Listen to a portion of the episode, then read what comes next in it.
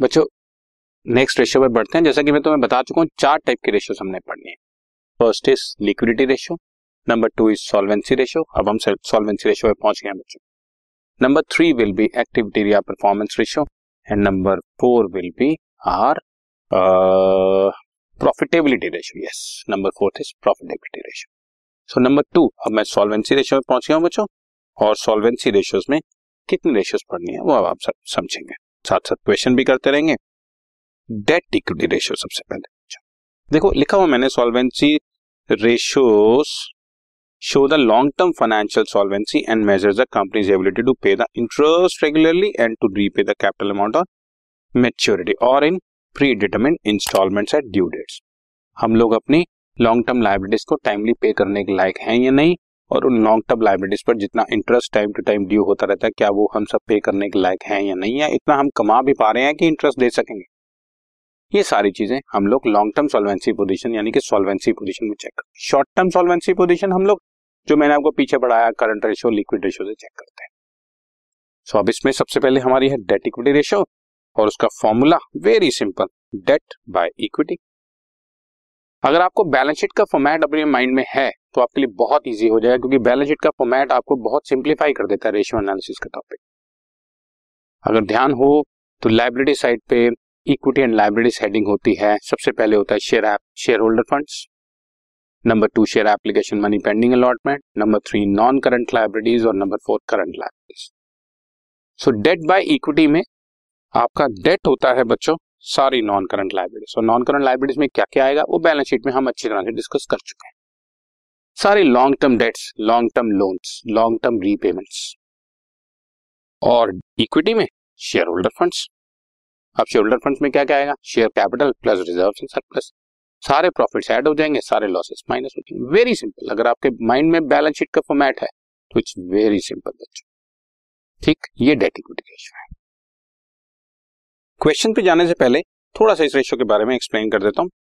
It is the ratio between long term loans and share holder funds मतलब debt equity का मतलब ये हो गया कि हमारी फर्म में डेट का इक्विटी के साथ क्या रेशियो फॉर एग्ज़ाम्पल आंसर आ जाता है let us one is to two इसका मतलब अगर दो रुपए शेयर होल्डर फंड है तो एक रुपया हमने मार्केट से लोन लिया हुआ है लॉन्ग टर्म लोन लिया हुआ है लॉन्ग टर्म डेट क्रिएट किया। अगर टू इज़ टू वन आ जाता है तो इसका मतलब हमने एक रुपए की अपनी कैपिटल के अगेंस्ट दो रुपए का मार्केट से डेट उठाया हुआ है। सो so, उनका रिलेशनशिप है कि हमारा कितना पैसा ठीक है किसी भी बिज़नेस में दो ही तरह का पैसा लगाओ। या ओन फंड्स या लोन फंड्स तो हमारे ओन फंड्स के साथ लोन फंड्स का क्या रेशियो चल रहा है? वो हमें डेट इक्विटी रेशियो बता रहे ठीक है?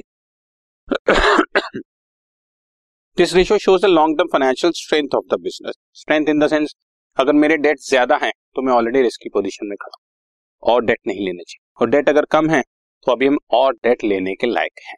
ठीक है? This indicates the extent to which the firm depends on outsiders for its existence मान लो टू इज़ टू वन है तो हमने ज़्यादा लोन लिया हुआ है, अपना पैसा कम लगाया हुआ है। वन इज़ टू टू है तो पैसा मार्केट से कम लिया हुआ है, अपना ज़्यादा लगाया ठीक है? और अब इसके सिग्निफिकेंस मेरे ख्याल से इसके बारे में बताते बताते आपको सिग्निफिकेंस समझ में आ चुकी है। दिस रेशियो से soundness of the long term financial position हमने किससे कितना पैसा लिया हुआ है, कब देना है, देने लायक है या नहीं है। And it reveals a composition of total long term capital that is capital structure वैसे भी बच्चों, देखिए, जब आप माइक्रो अप्रोच में देखते हैं ना तो कैपिटल मतलब ओन फंड्स लेकिन जब आप मैक्रो अप्रोच में देखते हैं ना तो कैपिटल का मतलब किसी भी बिज़नेस में लगा हुआ पूरा पैसा।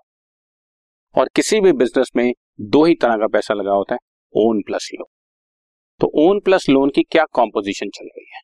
हमने कितना कितना मिक्सचर लिया हुआ है सिक्सटी फोर्टी लिया हुआ है फोर्टी सिक्सटी लिया हुआ है फिफ्टी फिफ्टी लिया हुआ है, वो सब कॉम्पोजिशन से हम फ्यूचर में लोन लेने हैं या इक्विटी शेयर इश्यू करने हैं, इन सब चीज़ों के बारे में हमें पता लगता है।